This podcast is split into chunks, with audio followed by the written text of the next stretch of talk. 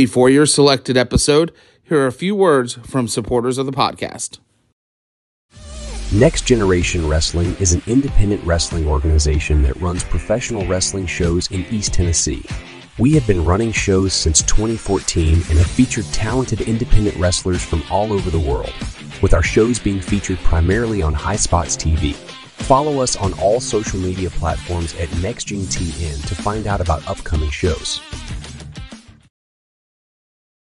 Hey, wrestling fans, this is Eddie Shepard, one half of the guys over at Wrestling Recommendations, telling you to check out our podcast. Each week, myself and my best friend Travis Lassiter dive in with a deep retrospective and watch along to some of our favorite matches. We have curated a list of over 200 plus matches spanning over 40 plus years. We take all those matches, we throw them into a randomizer, and the very next week, that's the match we cover. Check us out at Wrestling Recom on Twitter, R E C O M M, and Wrestling Recommendations on Facebook. And you can find us wherever podcasts are available and let us bring our wrestling recommendations to you.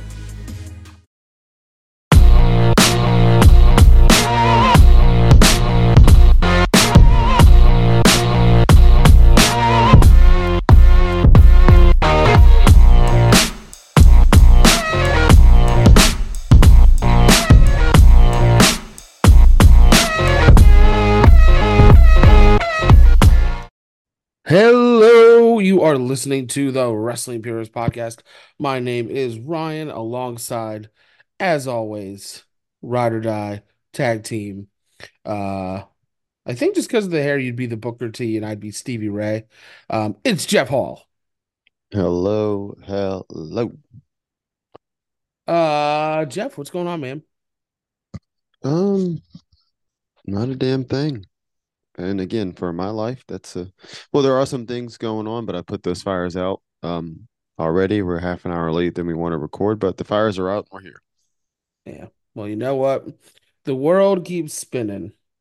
Uh, so we are retro review. This is episode, holy crap, number 96. Jeff, we're a couple away from the big 100. Um, I, I think I've asked you this before, but I'll ask you again just because I want to. Um, if I would have told you that about two years ago, uh, we'd be doing a 100 of these things. Ugh. Um, it's wild because it doesn't. I mean, let me speak for myself. I guess it doesn't feel that way, does it? Does it feel like we've done a hundred? No, mm-mm, not not at all. It just becomes for me. It just becomes a part of my life. My life is so. Um, well, it's not scheduled, but it's rinse and repeat. It's repetition. You know, it's Mhm. work, work out, soccer, podcast, work, work out, soccer, podcast. You know, so it just every week feels like the week before because I do the same shit. I feel that. I get it. Um, shout out to our fans in Vietnam. Uh, we are ranked number 28th in Vietnam. Look at Well, us. yeah. Um, we are uh, shout out to our fans in Germany. Uh, we are ranked uh 207th. Mm-mm. Here we you go. know. Um, and shout out to our fans in the good old uh US of A. Uh, that is right. Uh, we are back on the charts here, folks. Uh, ranked in at a cool crisp 183. There we go. Uh, but no matter where you are at, um, we definitely appreciate you listening and supporting um, anything the Wrestling Purist podcast puts out. And now that I said 183, now I have to now I have to see who we're who we're ahead of. Because I because I didn't look. I actually just pulled that up as we were as we were bullshitting and Oh, no problem. you know how that goes. Absolutely. Um, well, uh, we are ahead of oh, we're ahead of Taylor Wilde's podcast. So, you know, hey, that's something. Okay. Look at us. Um, and we are just let's see. Um, and we are just a couple behind. Scroll here. Um, the ECW podcast. Uh, the This is Extreme. So, Hmm. Um, take a wild guess as to what the number one podcast is uh in a in America right now, Jeff. I bet I bet you you'll get it the first the first try. I bet for wrestling or for or for Re- just in general? re- wrestling. Well, I'd like to think it's the one that I'm thinking of because I would be a card carrying member. Um, is it the Cult of Cornette? Wednesday nights, I like to stay Hey, up late. hey, listen. Again, I love me some Cornette. I'm a Cornette guy, so if you don't like it, you you know what to do. Watch Kenny Omega while I masturbate. It's so good. It's so good. Uh yes, but uh our good our good friend James E. Cornette rolling in at number one. Uh but uh real quick before we get into uh today's retro review, which is uh Swerve, not what we said it was going to be at the end of our last episode. Um we know there's a lot of stuff out on Twitter right now and on social media about one Vincent Kennedy McMahon and allegations that um, all signs point to being true. Um, we're probably going to wait about a week or two to address those. Um, get all our ducks in a row, kind of. Um, you know, get all of the get all the, get all the deets and kind of form kind of formulate an opinion from there. So if you are here to listen to us rant on what a shitty, terrible person Vince McMahon is, um, this is not that uh this is not that episode of the podcast. You'll have to wait till about a week or two when we have either uh Travis Lassiter or James Montgomery on. Um, allegedly, Oh, sorry. Shit. we Oh, sorry. gotta we gotta stay out of legal trouble. Ah, allegedly Mhm. a very bad person, but um with all that being said though, um last week it was myself that said we were going to do an NXT take takeover show. Um, and it wasn't one of those um, WWE Evolution type of deals where I watched the first match and I'm like, God, this is fucking awful. Um, no, this is uh, I think I think one that's near and dear to a lot of people's hearts who was watching wrestling around this time. Uh, the uh, the Rumble is just Oh well, well the Rumble's in pissing distance now, um, to where we now know that if the rumors are true, A, Cody isn't finishing the story. Uh, B, the odds-on favorites are between Gunther, CM Punk, and The Rock to win the Rumble. Um, wow, Cody. Well, not wow, but Cody not winning the Rumble is exactly what I want to happen. But who's he feud with then? So the hot rumor is Cody and CM Punk at Mania. Yeah. Uh, that actually makes sense. I mean, th that makes sense aesthetically. Yeah, and then they already started planting the seeds for it on Monday Night Raw. Oh Yeah, yeah, shit. yep. didn't talk about Mon- Monday Night Raw. We'll so we'll circle back here in a second. Um, they planted the seeds for Seth Rollins versus the Ring General Gunther. Um, and of course, The Rock, when he made his return a few weeks ago, said he wanted to sit at the head of the table, yada yada. So that's what is rumored. Now, that doesn't mean it's going to happen. Um, injuries happen, plans change, um, It's gonna be sh it's gonna be shitty if we don't get Rock Reigns, right? I Like, you think know, at because this point, yeah. yeah, because then they teased it, you know what I mean? Hmm And he he's been doing his he's been making his rounds, shake the rock, uh, shaking hands, kissing babies, which is fine. I'm not knocking the rock, but Yep. if we don't get it, um, I don't know. And I'm saying that I I'm not saying it from a from the angle of like, oh my goodness, like uh, I can't wait to see Rock and Reigns. It's going to be a wrestling spectacle. No, no, no, no. By no means is it, it by no means is that true. I mean, just from a spectacle and in you know in general. yeah, Do you agreed. do do you think that do you think Rock Reigns um sells all types of uh tickets and whatever? Oh, oh, oh, by the way, this is also shaking up to be a really good WrestleMania that I actually have tickets for. Um, Oh yeah, you're welcome. ah, goodness, I can't wait for this. But Um, so I will say that if it's if it's advertised as The Rock versus Roman Reigns, it will be the highest, pro- it will be the most profitable WrestleMania in company history. that's okay. Yeah, that, that that's what I meant. I I need that to happen. Yeah. And by the wrestling gods, because Okada's not going to WWE, right? There's no way. Um, to be to be determined. Because for me, for me, he goes to WWE. He's gonna be a star, but he's just I, I don't know. You know, they're gonna control him to some extent.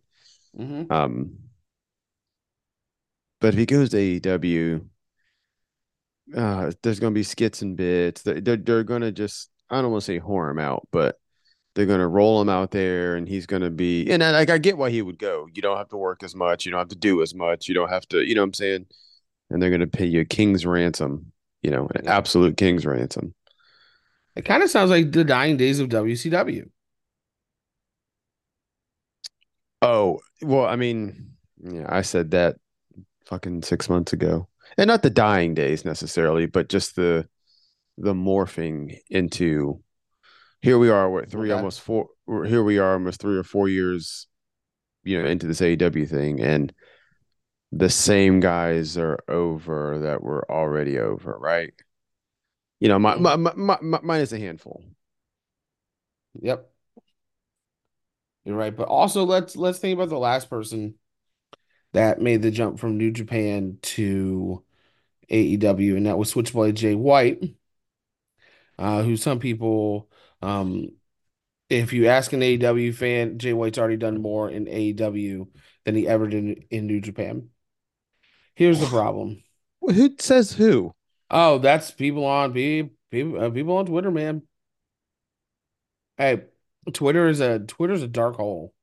Hold on. So people are saying that Jay White's done more in AEW than he ever did in New Japan Pro Wrestling.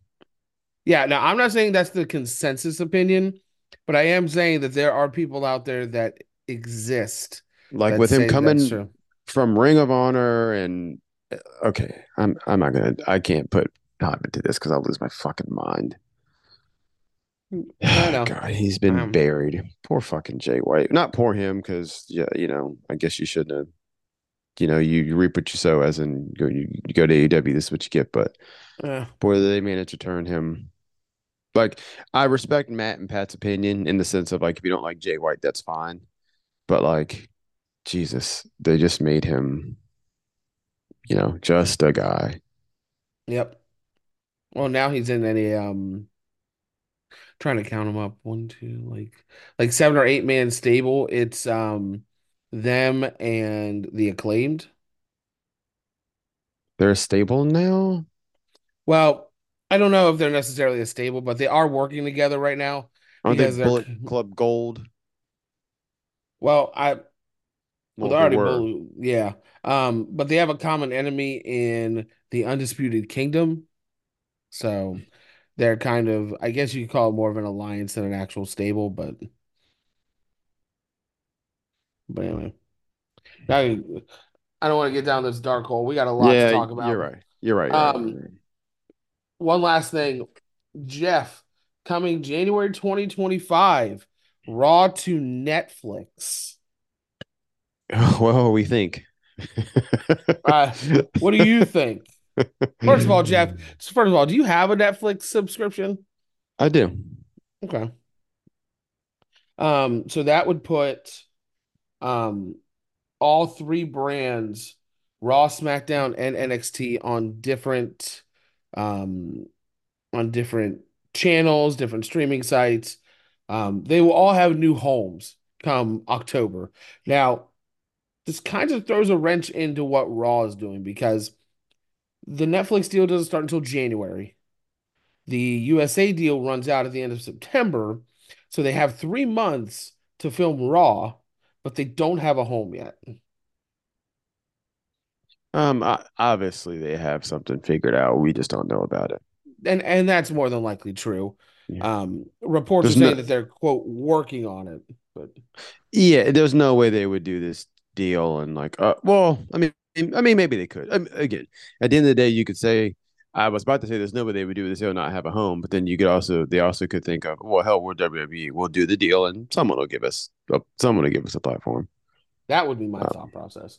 Um, Yeah. So come October, And- Raw, we're still waiting. And if if I could give a shout out, um, uh, my buddy Dre said the way things are going now, it might be Pornhub.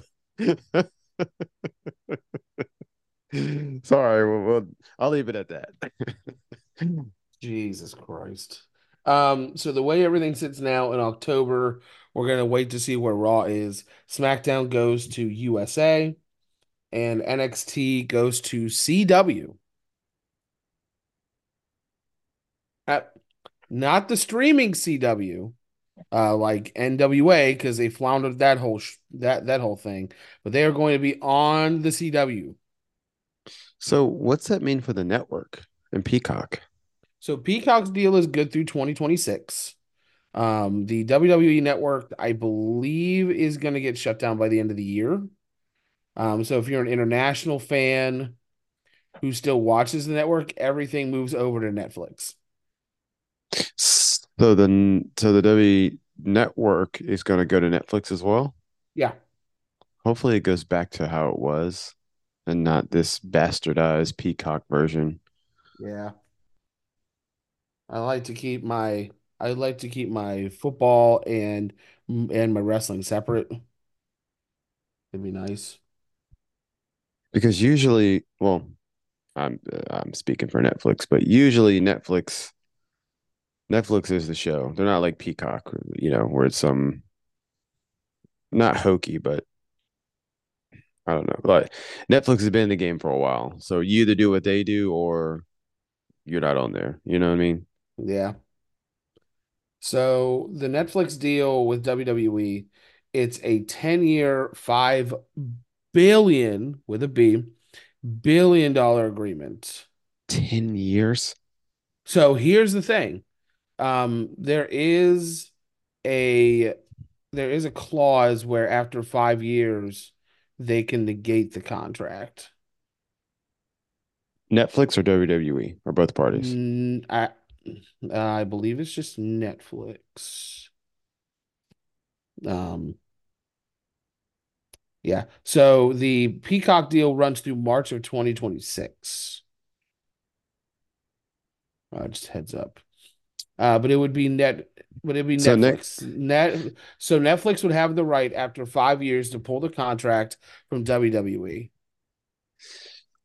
Okay, so 2026. Okay, so 2024. Okay, so 2025, we're going to be watching Raw on Netflix. And watching pay-per-views on Peacock. Yep. Unless you're not in the United States, then you watch Netflix for everything. Every time you get a VPN. Um, so I would, I'm assuming, well, the the numbers here, the numbers for WWE don't matter. As in, you know, the views and all that. Like they're they're always going to do numbers. So, you know, whatever network they're on. But I think, um, God's honest truth, God, I think they may be ahead of the curve on this one. hmm I think so. Because I know I'm about to get rid of my cable. Uh, I haven't had cable in fucking years, man.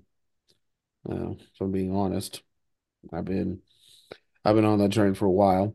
Um, so we're worried about so five billion split into 10 years, it's 500 million a year.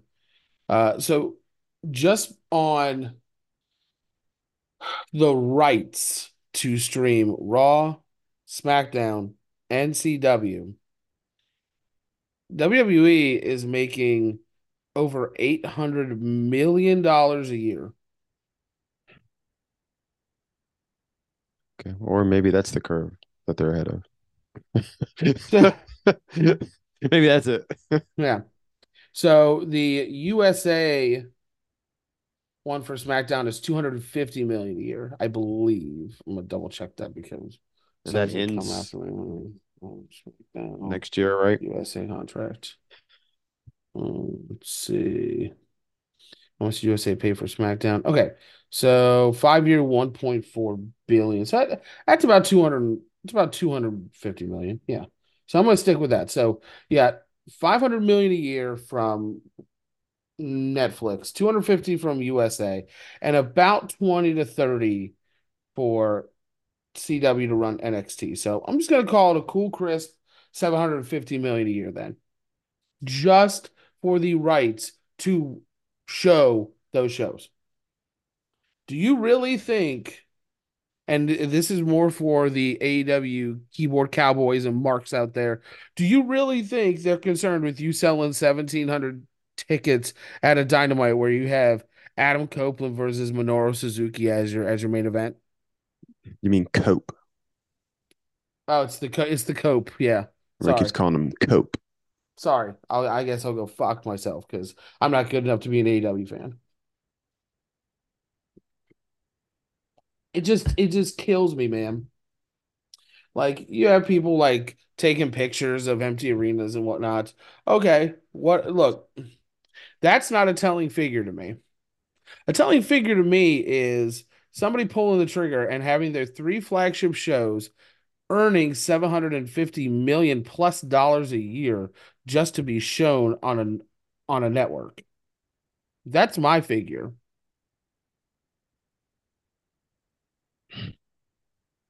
But AEW, you do you, boo.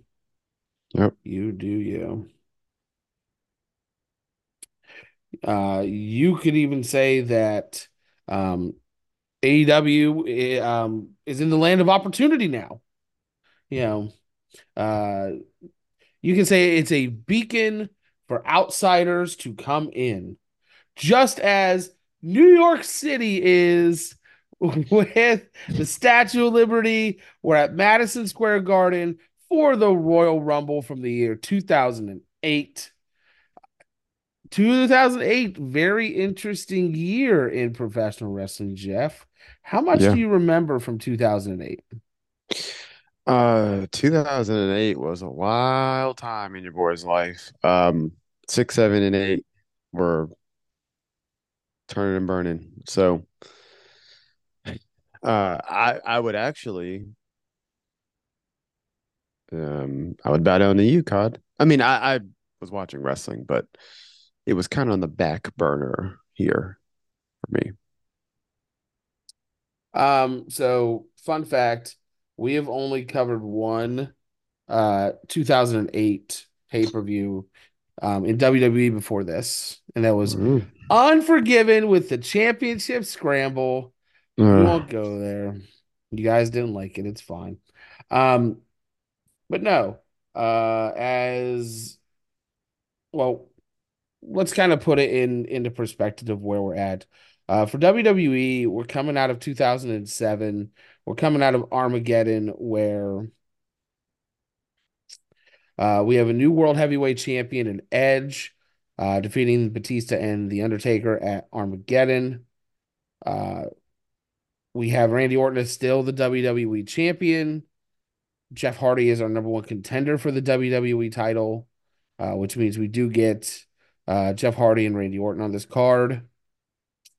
Um, not really working in this pay-per-view leading up to the Rumble though. Um, we are in the Ric Flair uh, re uh, retirement tour here, uh, where Vince McMahon was very clearly said the next match you lose will be your last because you will be forced to retire. Which, you know, at the time was absolutely devastating, but we'll leave that for another day. Um, so now we're coming up on the Rumble. There's um we have our we have our main man, uh John Cena right now, who is ascended to be the face of WWE essentially. Uh, he is out with injury, uh, which is bonkers crazy. Uh, he and I'm gonna get this right because I believe it was a torn pec. Um, yep. Oh, sorry, correction. Pectoralis No, major. who? John Cena? Yeah, torn completely from the bone. That was on an October 1st episode of Raw. Oh, see, I thought it, I thought it was like a herniated disc situation or Mm. something like that. Uh, that that might have come later down the road because I do remember that. Okay. Um, but he had a match with Mr. Kennedy October 1st. Uh, suffered a torn pec. Uh, while executing a hip toss. Fan, fantastic. Uh, he was the current champion at the time. He was stripped by, uh, he was stripped by Mr. McMahon. So we really don't have a top. St Damn it, we really don't have a top star right now. Uh, we do have some guys kind of kind of drifting along. Uh, we do have our Triple H still. Oh boy, we saw Jeff Jeff Hardy, who is a face. Ray, we have Rey Mysterio, uh, a returning Chris Jericho, who just returned um, a few months prior to this and uh, was the uh, culprit of the Save Me videos. So we got a we got a lot of uh, moving and grooving right now. Um, but you know what I like to do, and what I've kind of grown accustomed to, um, since we've started doing these reviews as of late, is look across the way and see what our friends over in TNA are doing. I know it's Jeff's favorite time of the podcast. Um, Jeez. I know. Um, so we are looking at uh Turning Point 2007 uh coming out of December. Uh we do have Gail Kim as our current knockouts champion. Uh we had a feast or fired match. Uh superb. Feast or fired. What the fuck does that even mean? How much time do you have? I fucking hate TNA. Jeff, this hurt th- this hurts my feelings. I,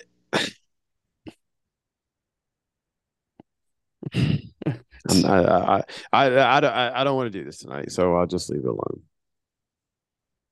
Yeah.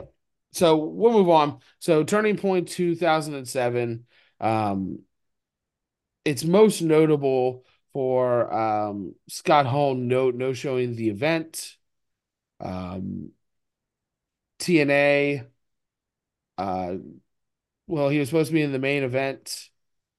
Uh, it was supposed to be uh, Samoa Joe, Kevin Nash, and Scott Hall taking on the Angle Alliance, which was Kurt Angle, AJ Styles, and Tyson Tomko. However, with his no with his no show, um, TNA gave uh, Samoa Joe the hot mic.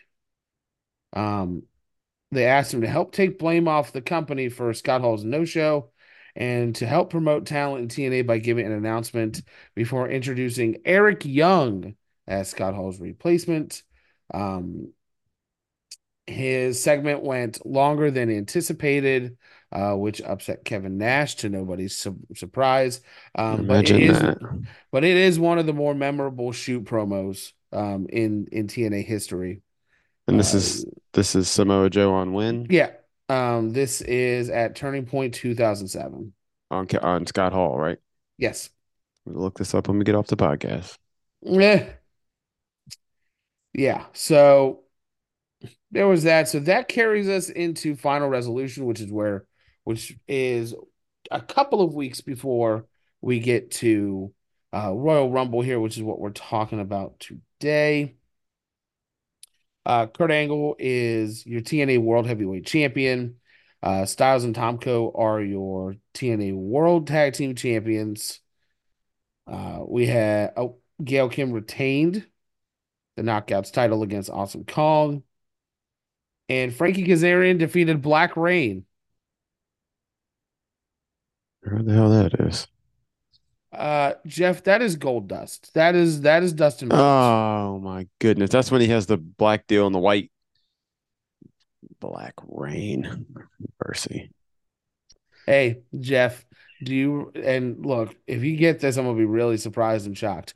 Do you know who Black Reign's tag team partner was in TNA? Oh God, no. Um, give me, give me, give me one more little. Is, is it some? Is it someone that I'm actually? Well, I mean, I know I'm gonna know him, but is someone that I would? Well, just give me a little a snippet. Just, just give me a little bit more. Gotcha. Uh, killer spelled backwards. Ki- Oh my goodness, you've told me this before, but I don't remember. Go ahead, lay it on me. What, Jeff? What's what's killer spelled backwards? Um, killer. Go ahead, give it to me. Relic, Relic. Yuck. which was really just Johnny the Bull Stamboli. Hmm. Oh, oh, Johnny the Bull. Yeah, well, you know, Relic. yeah. Yeah, so uh that's where we're at in TNA right now in 2008. Um, but Jeff, I'm ready to get started with Royal Rumble 2008. How about you? Let's do it. Uh, first off, this is the um first WWE pay-per-view to be shot in high definition. Yeah, no shit. There's a uh there's a there's a there's a point in this match. Uh well, go go go go go. When when when when we get there, I'll I'll speak on it. Gotcha.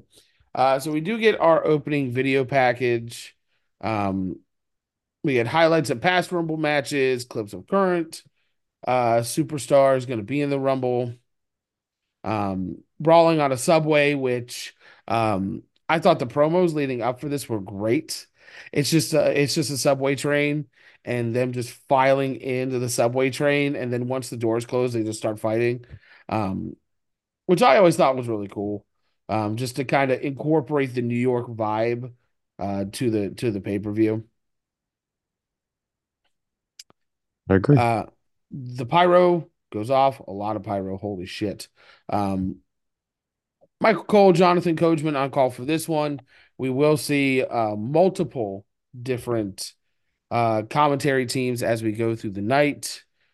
Uh might even have might even have a special uh a special individual uh taking over a Todd Pettengill-esque role here later in the show. Uh might say one is a one is a Harvey. Who knows?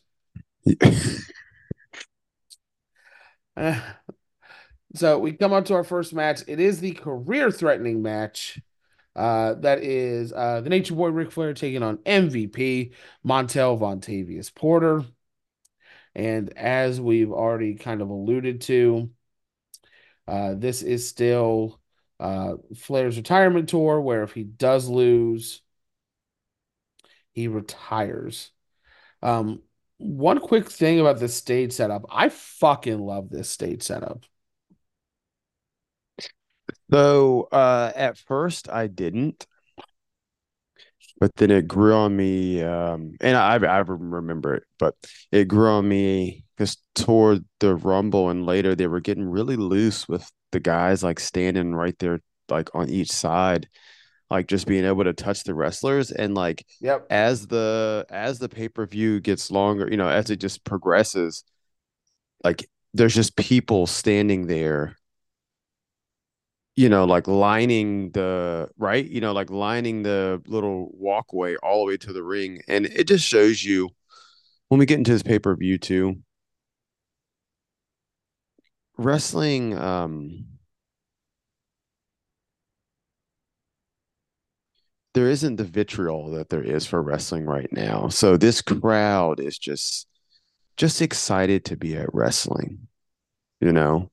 And it's not that Yeah. this is WWE. This Mhm. could, you know, whatever. Well, I guess, you know, I don't know about TNA, but eh, I don't know. Just everybody's happy to be here for wrestling and they enjoy it. And as we progress in this pay-per-view, like I said, and you see on the sides, um, the people standing there, they're there, but you know, they have enough respect for the wrestling to like not jump on the wrestlers or like you know what I mean, or do anything stupid or crazy. Like Yeah. they're they're just enjoying themselves, and that's that's a that's not how it is now. Now everybody's a fucking mark, and want something special and you know well i bought a ticket so i deserve this and that and it wasn't always that way um but yeah Yeah. No, I com I completely agree. Um, I think another good example we've watched um One Night Stand 2006. Um, now I now I know that setup is more um is more along the lines of old is along more along the lines of ECW, yeah but I think the fact that the ramp was narrow, the crowd is more involved. Um, Randy Randy Orton gets punched. Um, I mean, you know, it it's it it's great when you can bring your fans closer to the action. And again, it's not going to affect everybody that way, but I do think it does add an, another level yeah i to the show.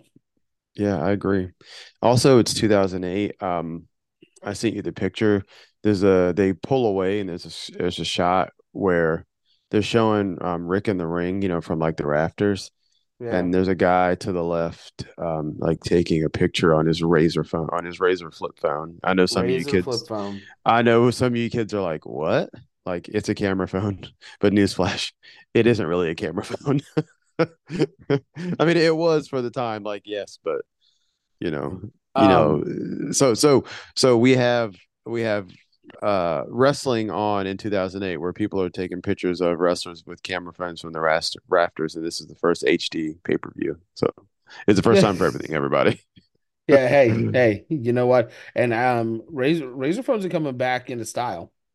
Okay. less is always more right Exactly. Um, worth noting here that MVP is the United States champion, but it isn't on the line, which should tell you everything you need to know.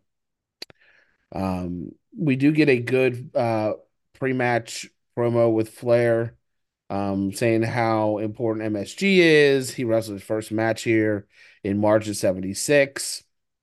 MVP, obviously the heel cuts him off. Um, and we get to our match. Um, I'll kick it to Jeff. What is our uh what are the thoughts of our opening match here? Um this isn't new um this isn't uh earth shattering this isn't anything you haven't heard from me or anybody else before Ric Flair is the greatest wrestler of all time. Yes. It it's it's just that simple. And even here in 2008, um, God, can we get a can we get a how old Ric Flair is here in 2008? Oh geez, yeah. Keep Well, going. actually, I'll I'll I'll go uh, filter in. um, forward that to uh the back office while we're while we're on the podcast right now. So Yep. tell the tell the minions to get to looking this up. But Yep. hmm even here, he just has the gravitas. He just has it. He walks out, and and they're pulling at your heartstrings a little bit by this being a retirement match. But you know, we we all know he's not losing a fucking MVP and getting retired. No. Uh real quick, uh back office just got back to us. Uh he's 58 here going on 59 in just about a month. Okay, so almost sixty. Um, so yeah, so even here, he has he just has that cachet, and he comes to the ring. The robe's tight. Uh, uh, he's in actually really good shape. Um, little Nate opens the ropes for him. He climbs in and like he just command. He gets inside here and he takes two laps kind of around the thing, and he didn't even fucking say anything, and he didn't have to because he's Ric Flair and he's just that good. He's that great.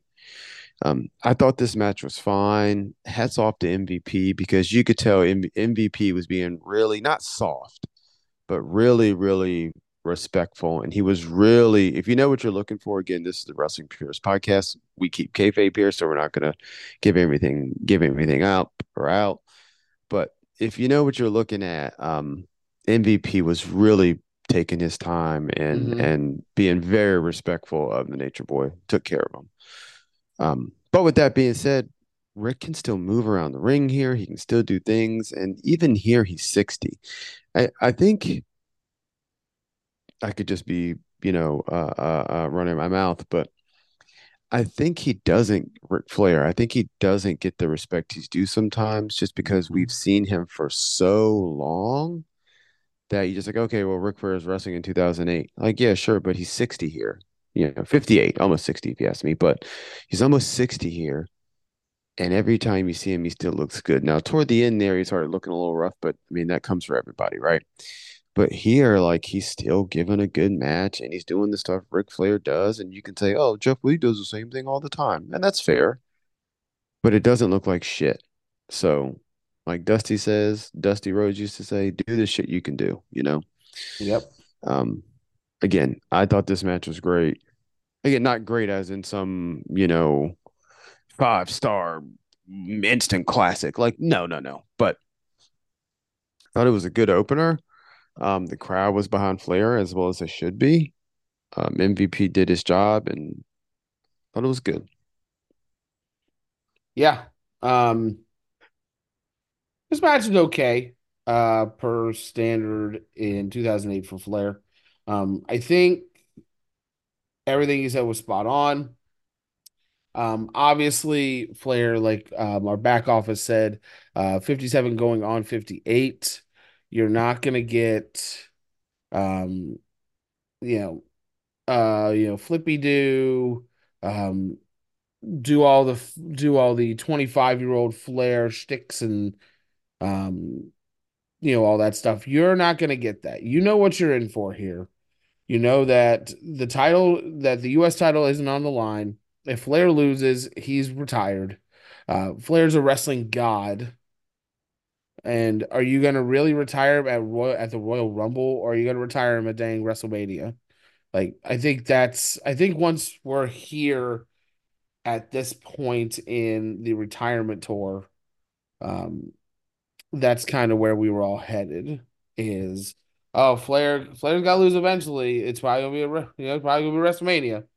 So I think after a while it kind of got eh, well, he's not gonna lose the Rumble. He's not gonna you know be a champion at you know 58. It's not gonna happen. Um, but I think um everything else you said is correct. Um, MVP does a great job at I'll use a 2024 term, vibing with Flair as far as um, how to move, when to move. Um, Flair is leading without leading. Yes. Does that does that make yep. sense? Yeah. Mhm. Yeah. And uh, that goes to show that MVP is a professional. He understands that Flair's a legend, and he's also probably at this point, uh, maybe maybe twice his age. So I gotta find out. MVP. Oh well. Uh, so two. We're uh the back office is running a quick number for us. Um, MVP was 35 here. Um, Okay. so not quite twice his age, but um, still definitely not almost a 60 year old man. So um, good on MVP for doing his part. Um, also, I'm gonna talk about the ending here uh, because Flair locks in the figure four and MVP taps, but Flair reverses uh, probably one of the worst finishers of all time, the Playmaker. Oh man. Yeah. Look, eh, when we're talking about finishers and the impact that they have on their on their opponents, you're thinking like, oh, like uh, you know, like a DDT or a pile driver or hell, even a super kick because you're kicking somebody in the damn face. Um, Oh, oh, okay. Um, as the other uh, wrestling purists on this podcast, let- let's never put the DDT, the pile driver, and the super kick in the same fucking sentence ever. The DDT is classic. The pile driver has been going on forever. The super kick can go to hell. Sorry, Kyle, I had to, to stop you there. anything to rile up Jeff. He's been a little too quiet so far. Well, I, it's funny because I was thinking to myself this weekend when I was watching some old stuff that I, I, I don't like wrestling anymore. The stuff I like now, well, you know, is ras- wrestling. I love some old school wrestling. Wrestling is dead, and that's fine, no problem. Um, you know, wrestling historian now, no longer a fan. I can respect that. Um, but yeah, the playmaker makes no sense. It's it doesn't incapacitate you in any way. You put your leg behind your opponent's neck and head, and it's like a swinging something or other. How would you do? How would you describe the playmaker? Uh, uh, I mean, I don't, I don't think it's that bad. I mean, in the realm of finishers, I mean, is it great? No, but in a world where I don't know, we got all types of hokey ass finishes now, COD. You Mm, know what I'm saying? well, it's it's not my it's not my first go to. That's that that's for sure. it might be my last. I'd rather take a worm. Bad, stupid, stupid playmaker. Whatever. Uh, but yeah, Ric Flair wins. Ric Flair keeps his job. Uh, probably his last match in MSG for WWE. Uh, um, didn't run over in time. It looked good, crisp. Um, and the crowd kept with it, so it's a good way to open. I think it's a good way to open the show. Agree.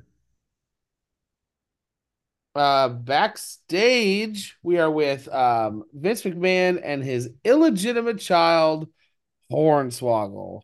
Holy crap. Did you remember that this was Oh, at this point in time? I do, and I remember that it was complete bullshit. So I so I remembered this was a thing, but I watched I started watching this and I said, "Oh, that's Hornswoggle's dad." Mhm. You're my son. You're you're a McMahon, damn it. Mm-hmm. Uh, it's been a lot of McMahon impressions today. A little bit too many for my taste, but uh, yeah, yeah, well. Um, I can't he wait. said, "Yeah, I know. You're gearing up for it." Oh, I just where we're going, COD. We don't need roads. You're damn right. Bunch of kids, Marty.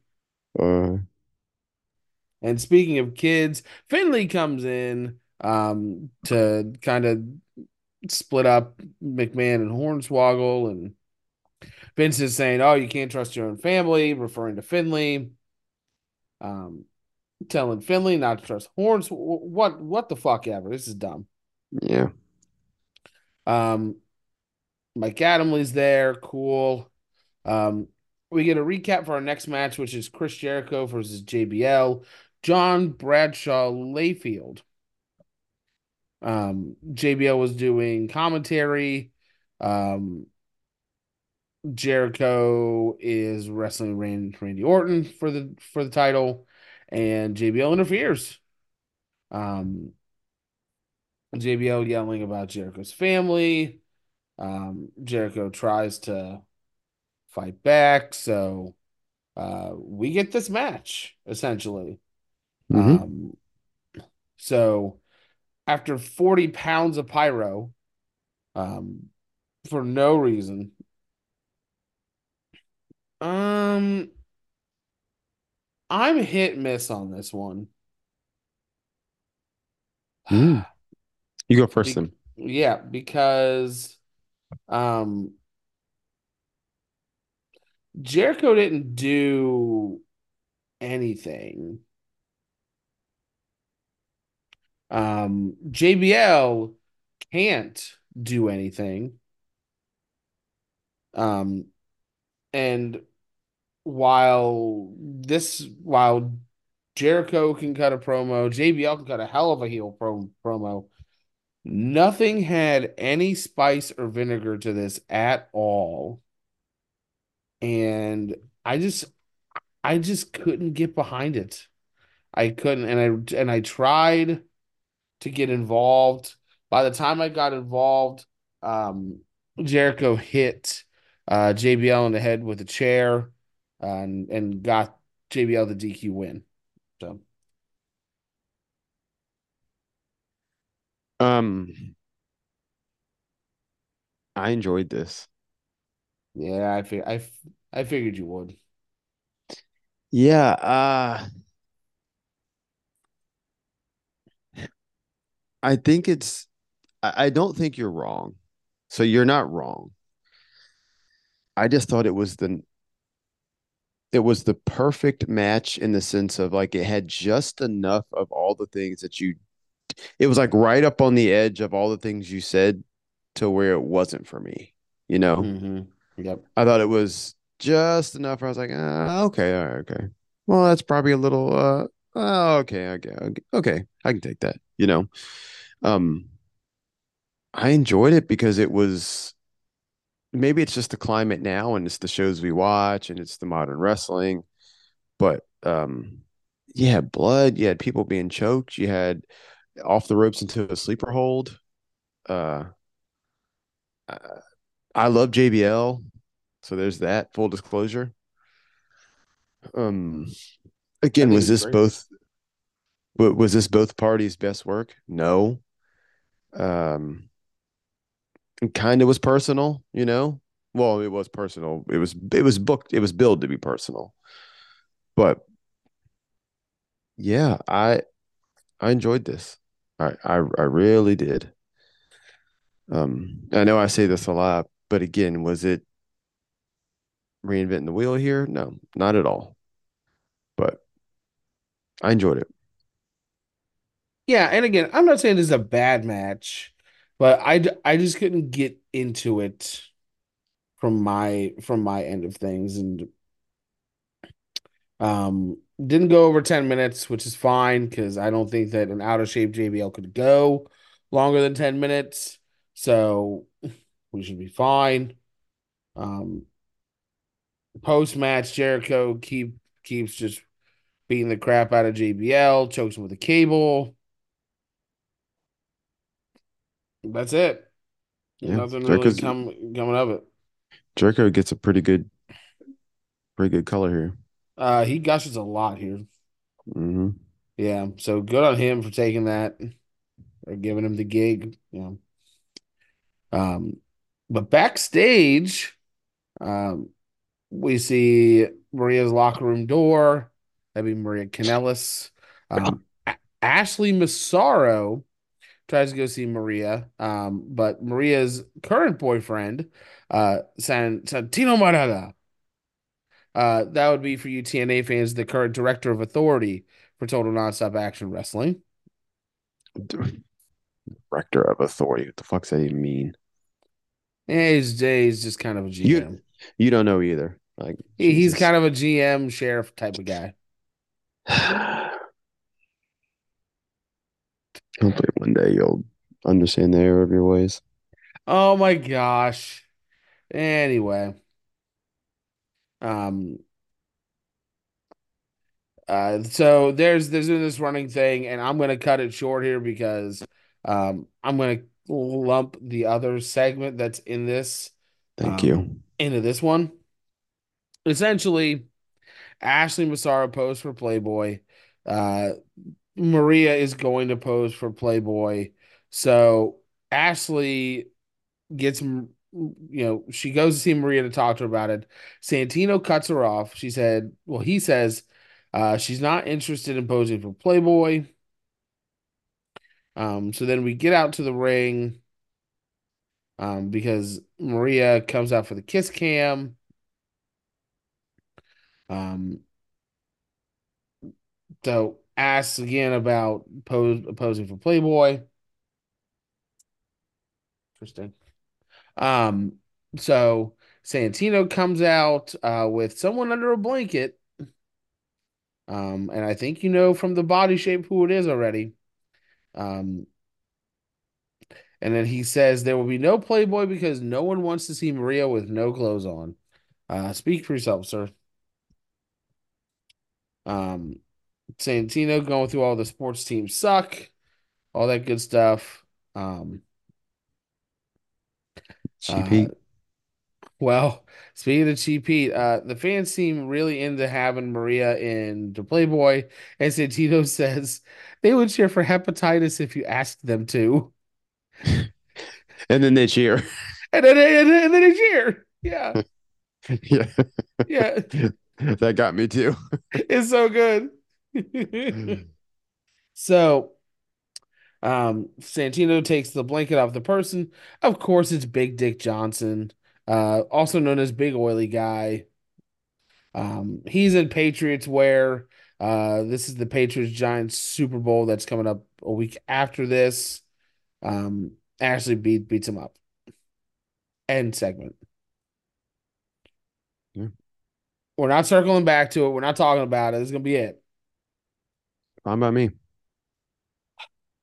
We do get a video recap package uh, for uh, the World Heavyweight Championship match between Champion Edge, challenger Rey Mysterio. This is the Edge and Vickie Guerrero love story angle. Um, they are an item at this point. Vickie is the SmackDown GM. Um, so he so Edge uses his relationship with Vickie to not only become the world heavyweight champion, but to make things easier for him. Rey Mysterio beat uh, wins a beat the clock challenge. Uh, he pins Edge on SmackDown. So um, we don't have a full La La Familia here yet, Mhm. uh, but we do have some Edge heads. So it's better than nothing. yeah. Um, Jeff, what did you think of the match? Okay, so while I'm talking about this, God, if you could tell the back office to do a little research for me. Um, for this match, if we could try to get the name of this referee, the SmackDown referee during this match, um, that Yeah. would be great. Um, back Yeah. office, get get back to me. So this is kind of the running. This is the my kind of bit for this whole pay-per-view. Um, I enjoyed this match. I thought Oh, this yeah. match was good. It had everything that you kind of wanted it to have. Um, between an Edge slash Mysterio, it had a little bit of tomfoolery, um, good bumps. Uh, you got Vickie taking a damn good bump uh, with this 619 jumping up there and protecting Herman Herman Edge. And before we even get to that, um, can we can we just talk about the the promo package with all this of them kissing each other and loving on each other and doing all like oh, I- Uh, it was so good. I was all for it. And I really do think the finish of this match is done well. You know, uh, looking at wrestling now again through a modern wrestling slash 2024 wrestling lens, there's so much time and waiting for finishes and this and that and this and that and this and that. Vickie got to her spot. She got where she was supposed to be. Bing, bang, boom. She gets her bump turns around, Edge takes care of business. It's a beautiful finish. It's absolutely beautiful. Uh, yeah, I can't gush enough about everything that kind of went on in this match. Um, again, is it a you know five star Tokyo Dome? No, not at all. But again, it's wrestling done right and done correctly. And I again, I'm going to harp on that again. There's something to to be said about that. yeah, and oh man, I thought I thought you know who that referee is from old WCW days because that's our boy. That's our boy Mickey Henson. I I knew it was one of those guys. I just couldn't remember his name. You know, I didn't want to knock him and be like, "Hey, you remember the WCW ref?" Like, Oh no, the back office was real quick with that one.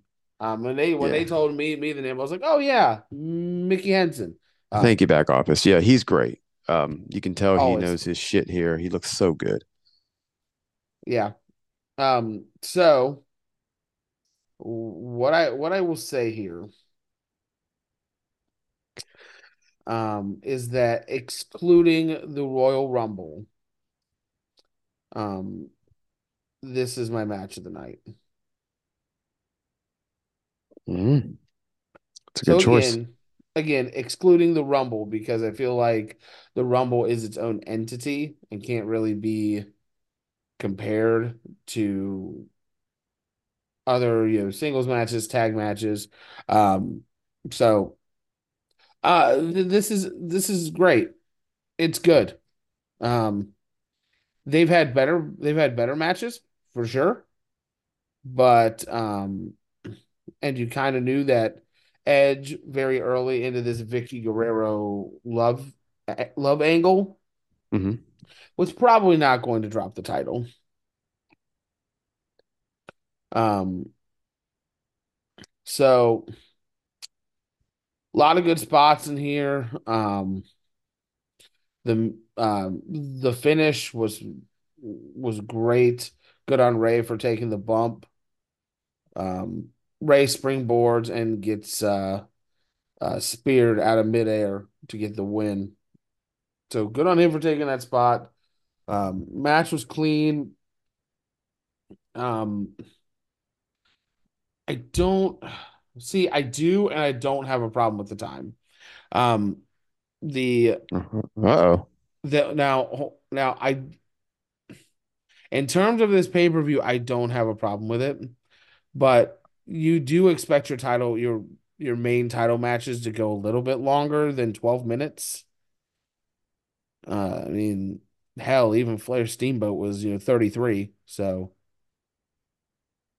and you know what? Kota Ibushi wrestled 30 minutes on two broken Let's- ankles. Can you two broken freaking ankles? Two broken freaking ankles.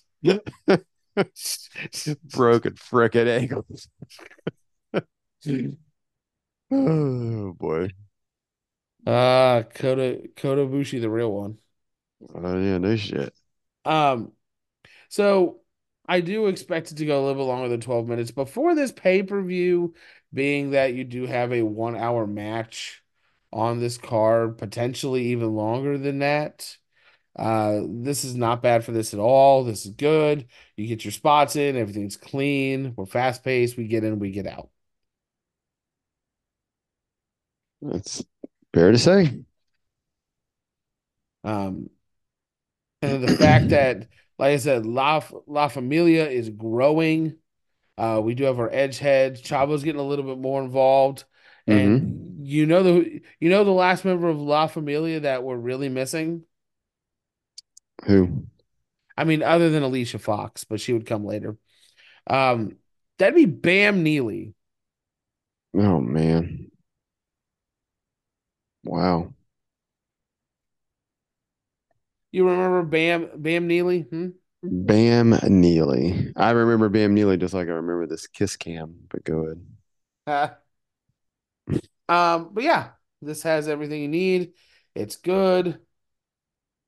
Um, and again, you don't want to take. It's called the Royal Rumble. You don't want to do anything during the show that is going to eventually take away from the Rumble. Um, a perfect example, um, Royal Rumble 2000. Um, it has one of my all-time favorite matches on here between Triple H Cactus Jack. Uh, it's outstanding from bell to bell and even after the bell. Um, it's fan it's fantastic in every aspect. The storytelling is great. Uh, the violence is great. The action's great. Everything is great. Um, but when people talk about Royal Rumble 2000, okay, they talk about one or one of two things. Number one, they talk about the match between Triple H and and Cactus Jack. Number two, they talk about how the Big Show's feet hit the floor first instead of the rocks. Agree? They don't talk about the actual Rumble match. Which And- is a disservice. Yeah, yeah. So you don't want to do anything if your primary focus is the Rumble, you don't want to do anything that's going to greatly take away from that. So I think in terms of that, um, this is a this is a solid title defense. Fair to say.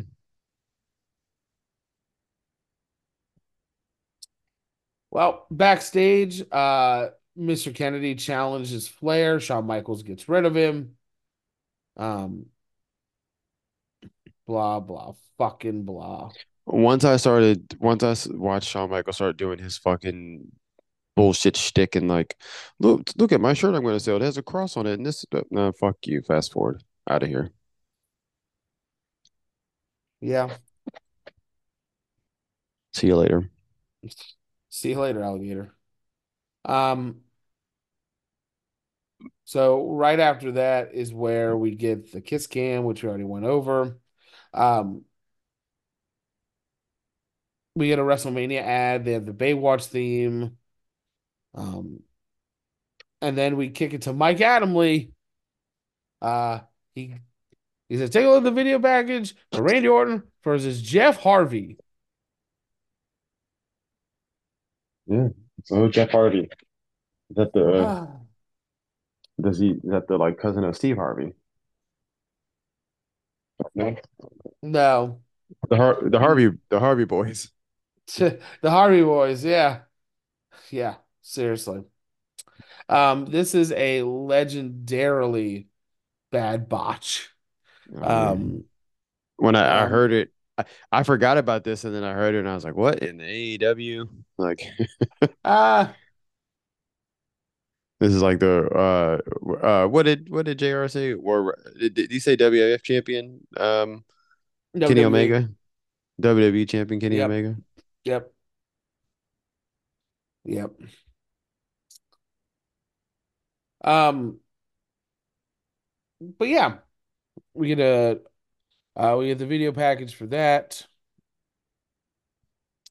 Um, I got the vibe here just from watching the video package and started to watch this match that the idea and the story we're trying to tell here is that Randy Orton is the is like the perfect wrestler, right? Uh, but Jeff Hardy is willing to do anything to pull it off. hmm Would you would you agree? I agree. Yeah. Um, nobody buys Jeff Hardy at this given point in time as a valid uh, world heavyweight champion contender. So we'll kind of see how this one plays out. We got Jeff Hardy versus champion Randy Orton. Um, Jeff is the IC champion at the time. He is not defending it. It is not a double defense. It is just for the uh, WWE Championship. Uh, Jeff, I'm gonna kick it right back to you. What what do you think of this one? Um, I'm not a Jeff Hardy guy. I never have been, never will be. He's not terrible, but Jeff Hardy is always going to be Jeff Hardy. Does that make sense? So Yeah, I don't know. This this match again, it was all right, but there no, there were some great spots. Uh, when Jeff Hardy kicks Orton in the chest outside the ring and he hits his neck uh, on that on on the guardrail, I mean on the on the, the thing, Mm, that was a nasty spot. it looks gnarly. And if you go back and you watch, once he hits Orton, Orton's laying down on the thing, uh, the cameraman, um, the cameraman, also to WWE, still different and not as polished as they usually be because usually don't show their own cameraman, but the, you can see the cameraman. He's he's because they they're out, they're wide angle, so they're out, and you can tell he has his camera on the action from the side, and you can see where he has his eye or his face on you know out of the you know from behind the camera, and he's looking at the other cameraman, and he's looking like he has like a holy shit look on his face, like oh shit, you know what I mean? Like is Randy Orton like really hurt or? You know, you could tell. Um, that's a that's a good. I mean, I wouldn't say it's a good bump, but that's a gnarly spot. Looks really good. Um, yeah, and this bit this match was uh okay. Um, I hate to be time please. I actually thought it went a little little too long, but that's what happens when you have Jeff Hardy's going to get time like that because he's so zany and crazy, you know. So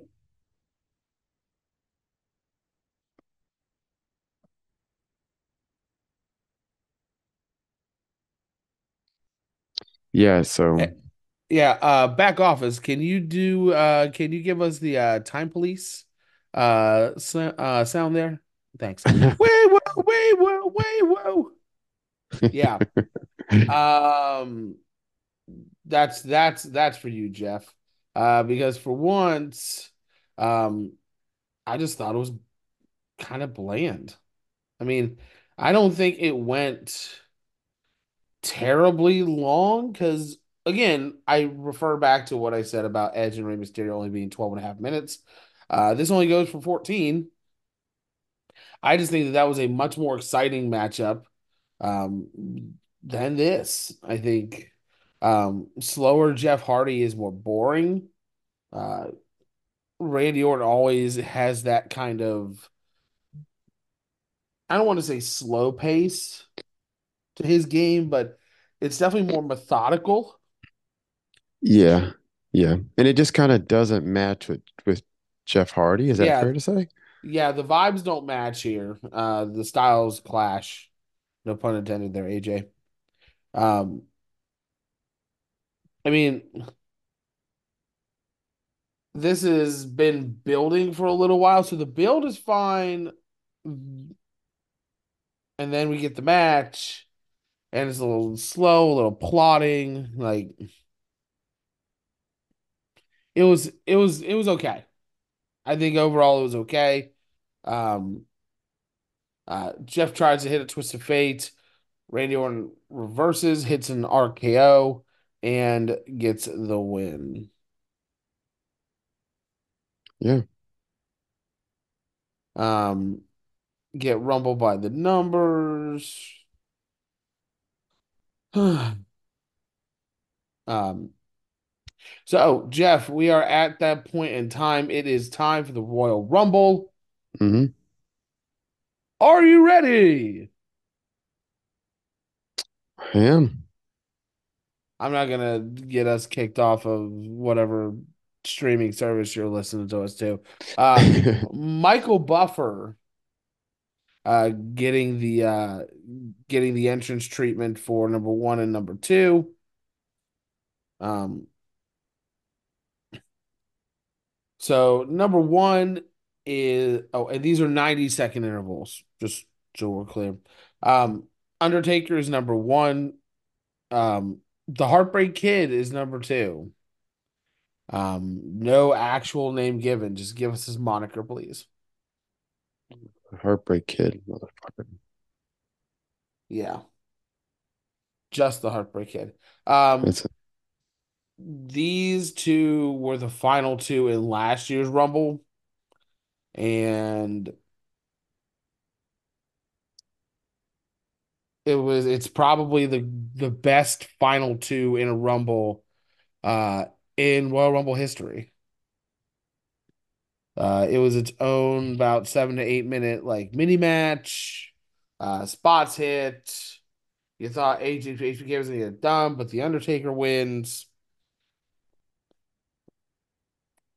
So we had those two in. Uh, Michael Buffer also only calls Shawn Michaels the Heartbreak Kid, and that's it. I'm sure there was some reason why. Yeah, whatever. He can go. He can go fuck himself. Uh, so they have a mini match. Um, number three, we get Santino Marella. Nice. Um, Santino. Yep. Uh, he gets tossed. Uh, number four is the Great Khali. Um, and the crowd just letting him have it. Yeah. Or Um, ever. This was for the for lack of a better term, this is the this is the best that Khali ever got. This is the most attention he ever got. Um, not even when he did the Khali kiss cam did he have more attention on him. Um, this was the peak great Khali because he's coming off of 2007 where he was the world heavyweight champion. So this is kind of when fans started to realize like, ooh, this ain't this this ain't good. Not at all. Um, he gets tossed. Uh, Hardcore Holly in at number five. Uh, number six is uh one John Morrison. Johnny Uh, Morrison, Johnny everything. Johnny TV. Yeah, Johnny, Johnny, Johnny, good gimmick. Johnny insert gimmick here. That's where we're at. Uh, oh, also known as Johnny TV. Sorry, in case you're there an we. AEW fan, still listening to this. Um, Tommy Dreamer, number seven. Uh, why? Because we just do. Um, everybody brawling. Cool. Batista in at number eight. Uh, Dreamer gets eliminated. Um, number nine, Hornswoggle, but he hides right underneath the ring. And lastly, number 10, um, which this gimmick mm, kind of circa 2001. Uh, looks just like The Undertaker. Uh, this is um, Angry Biker Man Chuck Palumbo. Yeah, he he looks like Ugh. And, that average mid uh he hood he, just ugh. he looks like Phineas Godwinn and like and like Bruiser Brody had a Mm. you know all in one go. And that theme song, you will remember me. Okay. Ugh. Sure, why not? Why not their Hoss? Um, Jamie Noble, number 11. Jamie Uh, Noble. Jamie Noble, baby, he gets tossed. Um, the voice of the voiceless in at number 12. Um, and of course, it's just, it's a larger pop than anybody else up to this point. No, why? How can that be? I know, right? Because isn't isn't he Satan? Isn't he Satan? Just never understand. It's crazy. Um, uh, Chuck Palumbo gets tossed, and then at number 13, uh, this this isn't uh smoke and mirrors or What? dashing yet. Whoa, whoa. You're only smoke and mirrors. Whoa, whoa. You're only smoking mirrors tonight. Such a good, it's such a good theme. Uh, Cody Rhodes out for number 13 right after Chuck Palumbo gets dumped. Um, um, in the words of William Regal, Umanga is out at number 14. Um, Yeah. then number then number 15 is uh good old Snitsky.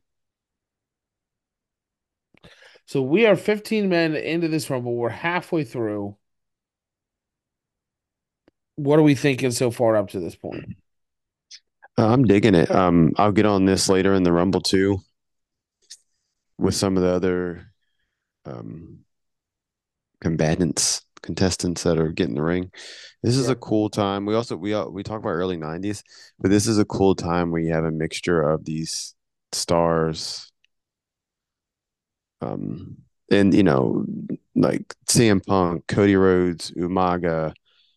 Um, we'll get to some of the ones. I guess I can give it up now. Well, you want me to talk about con the other people in the ring or no, not yet? Let, Uh you. no, you you you can. That's fine.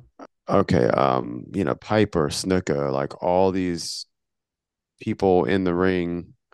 Even like e even Johnny Wrestling is in here. Um, and just show it just goes to show you his his longevity. You know, it's what it's what I always say at least. You know, what if I told you, you know, Punk and Umaga and Johnny Wrestling and Cody Rhodes and Jimmy Snuka and Roddy Piper and John Cena and Triple H, you know, all were in a Rumble. You'd be like, what? You know, we're on the same Mhm. pay-per-view together. You're like, really? You know, Mick, Mick Foley, um, Ric Flair, like it's crazy how, you know, just wrestling and You know, you never really retire. You never really whatever. Um, Yep. so yeah, it's a cool thing. Yeah. Agreed. Uh, we get The Miz at number 16, Benjamin at seven, uh, Shelton Benjamin, excuse me, at 17. Um, well, God, God, the jorts, Miz. oh yeah, the jorts. The Mike, the Mike, the Miz, Mizanin, Miz. The Mike, the Yep. Miz, Miz. Yep. And that and that horrible theme. Do do do do do do do. terrible, terrible.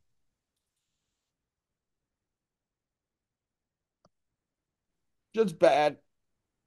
Bad enough it gave me a coughing spell. Gross. So this is kind of the first point in this match where um we get a uh we get we get a surprise. And at number 18 it is um Superfly Jimmy Snuka. Um this is post murder but pre-jail Jimmy Jimmy Snuka. So we are all good here. Um man. Uh because Oh, what was our Shawn Michaels post? Huh? Uh, what, what what did we say last last time on the po on the podcast about Shawn Michaels pre pre something Oh, and uh, oh pre born again and, PB and yeah post born again. Yeah. yeah yeah yeah Yeah, born this again yeah and um if you're keeping track at home, this is uh post born born again Shawn Michaels. yeah this is post born again PBA um PBA. yeah it Um was cool oh good good no, you're good. it was cool seeing Snuka here um and a lot of people weren't alive or didn't watch wrestling back then or whatever whatever but as far as people can remember um you know, people just always think Hulk Hogan was running wild forever, and they're not wrong. Before 1984, um, Jimmy Snuka, I would argue, was probably a little bit bigger than Hulk Hogan for a you know at the height of his powers. Didn't have longevity, um, because he was just unreliable. Uh, but Jimmy. Snuka was an absolute fucking star. Um, you know, WWF, especially in in the Northeast Madison Square Garden. So that's why he's here, and that's why he's, uh, you know, they cheer their ass off when he comes out here. Uh yeah. Um kind of a funny spot. Uh Taker tries to headbutt him um and hurts himself in the process, which I thought is a great spot. That's what should happen. It's Jimmy Snuka. Yep. Um and number 19 uh second loudest pop of the night. Hot Um, Rod. oh my gosh. I I Jeff, I kid you not. Uh him coming out and the call from JR and the crowd being hot. I got I got chills. I got literal chills, man. And then Piper gets in there, gives you two good fucking right hands, Yep. And eye poke, uh, and takes Uh, a bump, and he still fucking looks good. yeah, he still looks good. Yeah. Yeah, and I can't really explain why I I felt the way I felt when I when I watched this, but it, it was it it was really great. It was so good. Oh, it it it is. It is. Uh, and I I think some of it too is this is tasteful. You know, it's not, I don't know. It- It's not like bullshit. It's tasteful. Yep. Then Kane comes in and dumps both of their old asses over there. Yeah, Kane's in at number 20. Um, dumps them both. So we have Kane, um, Oh, Undertaker, HBK, Johnny TV, Batista, uh, CM Punk, Cody Rhodes, Umanga, Snitsky, Miz, um, and Hornswoggle. Um, also, if I could go back to Snook and Piper, when Piper Yeah. comes in the ring and he takes his stuff off and like everybody's kind of letting him do their thing, um, CM Punk's like laying on the ground and like you can look at his face, he's watching and he look, you can tell he's like a kid in a fucking candy store. He just has Yep. that look in his face, like holy shit, you know, I'm in the ring, and it's not, and it's not that it's not about Punk. Um, he, he could have been anybody, you know what I'm saying? Just it just happened to be Mhm. him. But you know, he's looking like holy shit, in the ring with fucking Superfly Jimmy Snuka and Roddy Roddy Piper. You know what I mean? Yeah. Yeah, no, I turn I turn above and be like, all right, who wants to dump me out? Like, I'm good. I'm sold. Just then I can say that I got eliminated from the Royal Rumble by you. Hmm. Um, 21, we get Carlito. Uh, 22, we get one Nicholas Foley. Oh, Oh, Nick. mm, screen there. Um, Mr. Kennedy. Kennedy is in at number 23. Um, and after that, um, Undertaker gets rid of Snitsky and he walks into his own Sweet Chin Music. The Undertaker's eliminated. Yeah. Jesus. Yeah. Um, kind of a shocking elimination when you think of, um, I mean, you know, hind hindsight being what what it is. Um, thinking about all of the shock eliminations that we've had over the over the years of the Rumble, this was kind of just bang out of nowhere. Yeah, it was pretty cut and dry. I enjoyed it. Um, but then right right after um Shawn Shawn gets eliminated. Um, all while number 24 is coming to the ring. That's Big Daddy V, um, also known as Mabel, also known as Viscera. Uh, big, big guy. Big Daddy V. Yeah. Him too, Big Daddy V in the same match on this same card. Oh, yeah. Don't forget Elijah Burke. Fucking hole he was living in. Um, Chavo 26. Uh, 27 was supposed to be Finlay, but um, so he came out early. Commentary saying that he is disqualified because he used his shillelagh. Oh, jeez. Like, we just had a Rumble seven years ago that was literally dubbed the Hardcore Rumble. So now that much has changed. kind of sucks. Whatever. Um, Elijah Burke, to Jeff's point, comes in at number 28. see here. Uh, ah, Chavo gets rid of CM Punk. Yep. Perfect timing. And we get to 29. It is Triple H. Um, Cody's gone. Big Daddy V's gone. Um, Mick Foley, Elijah Burke, all gone. Um, and then we get the countdown from 10, and we don't know who it's going to be. It's number 30. It's a mystery. And three months removed from a torn pec, nobody expected number 30 to be John Cena. Um, where does this rank for you, Jeff, on the scale of biggest returns? Uh, you're asking the wrong person because I, I don't like John Cena, so I could care less. Okay. I go the opposite way. Like, I don't understand why this is such a big deal to me. I think it's overblown. I think it's like because you said three months, right? Yeah, well, think about how long it takes for you to recover from a torn pec.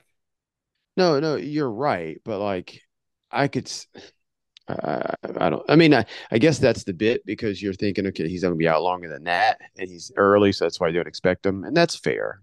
And hats off to him. But I don't know. Like people are making people are like, like, what what what was better, this or Triple H coming back to Madison Square Garden? Triple H coming back. You know what I mean? Like people I- are making people are just I, I I never understood why this got all the hoopla that it got. Like, okay, John Cena's back. Like, uh, blah blah blah blah blah. Yeah. Um, That's just my opinion. no, you're right. And for contrast, um, a full rupture, you would be out for six months. So not only did he dodge a bullet, but in his return, he got universally cheered. So, um, but yeah, comes in just and starts he is going to town. absolute house of fire. Let's not bump. Yeah, let, let let's not, you know, me mess around anymore. Uh, where would you go? Yeah, our last three are Batista, Triple H, and John Cena, with the eventual winner being John Cena. Yep. Um, so three months off of a torn pec. Cena returns, wins the Rumble, and is on his way to WrestleMania uh, to wrestle for one of the three championships. Hmm. So he he points the sign, all that good stuff. Um, and then we fade to black. Honestly, that was it for such a big return. It was a um, kind of a wet noodle a little bit as as far as an ending goes, but I thought this is a really good pay-per-view. Um, I thought this pay-per-view was really good. Um, Yeah. and that's my point, like I was talking about earlier a second ago. I didn't understand, like again, John Cena's back, my God. And then like Yeah. the it just kind of went off and that was that. I don't know. I mean, I'm, I'm being a hater, but I understand that. But Yeah, I think um all four of the matches plus the Royal Rumble match are, are good. They're watchable. They're extremely passable. Um, the New York crowd kept this pay-per-view going the entire way. Um, the Cena reveal was awesome. Um, other than that, top top to bottom, I thought this was a pretty decent show. Yeah, I agree. Well, with that, uh, Mr. Hall, that closes yet another chapter in the Retro Review series here. Uh, Jeff, where can they find you on the Twitter machine? Jeff M. Hall one. All right, Mr. Jeff M. Hall one. Time for our newest segment here on the podcast. It Uh-oh. is Guess the Dave Meltzer star rating. Oh, geez, I forgot about this bit. Yeah. All right. Oh, yay. Which match had a 1.5 star rating out of 5 on this card? Was it Ric Flair versus MVP? Or was it Chris Jericho versus JBL?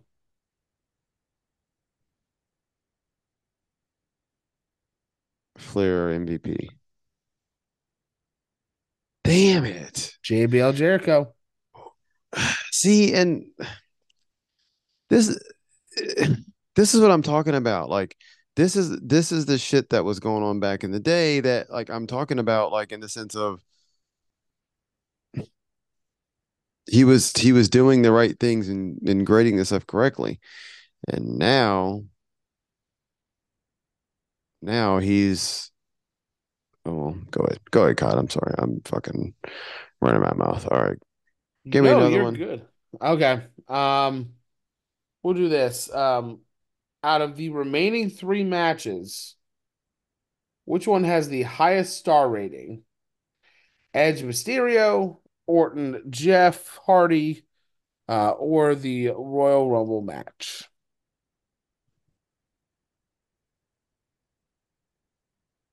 Uh, I want to say Royal Rumble match because it's a spectacle, but let's go Edge Mysterio. Uh, you would have been correct. It was the Royal Rumble match. Got four Yeah, and a quarter stars out of five. That's I mean, that's what I thought. Yep. Um, fucking fuck you, Uncle Dave. Uncle Dave. Yep. All right. Excellent. With that, uh, you can find me at Coach Cod on Twitter. Uh, you can find the pod on Twitter, TikTok, all of the socials at WP Pod One. You can listen to the pod on all streaming platforms, including Apple and Spotify. All direct links can be found on our websites at linktree.com slash WPPod1.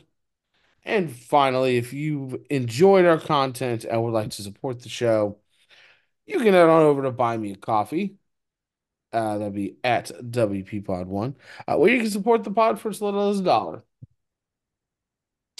We go. Uh, Jeff, pretty big goings on uh, next week here on the pod. Well, I guess the next uh, seven days. Uh, we'll start with uh, this Saturday being the Royal Rumble. We will be submitting our picks. As always, I will be looking to uh, defend the championship, uh, trying to restore its broken honor uh, from the previous reigns. So I will be looking to take care of that. Uh, how's that sound? Sounds good. Um, but as far as our next retro review goes, um, we should be welcoming back Travis Lassiter uh, from his luxurious cruise liner uh, to talk some WCW. Um, this one we should be talking about Super Brawl 3 from 1993. What a time. There is um a negative star rated match on this card. So Oh, geez. just so you are aware. Uh, but on the flip side, there are uh, three matches rated four stars or higher by Big Daddy Dave. So I really believe it'll be fun. It'll be a great time. Uh, Rock and Roll Express are on this card. Uh, Jim Oh, Cornette, The Great Muta, Oh, uh, Chris Benoit, Two Cold Scorpio.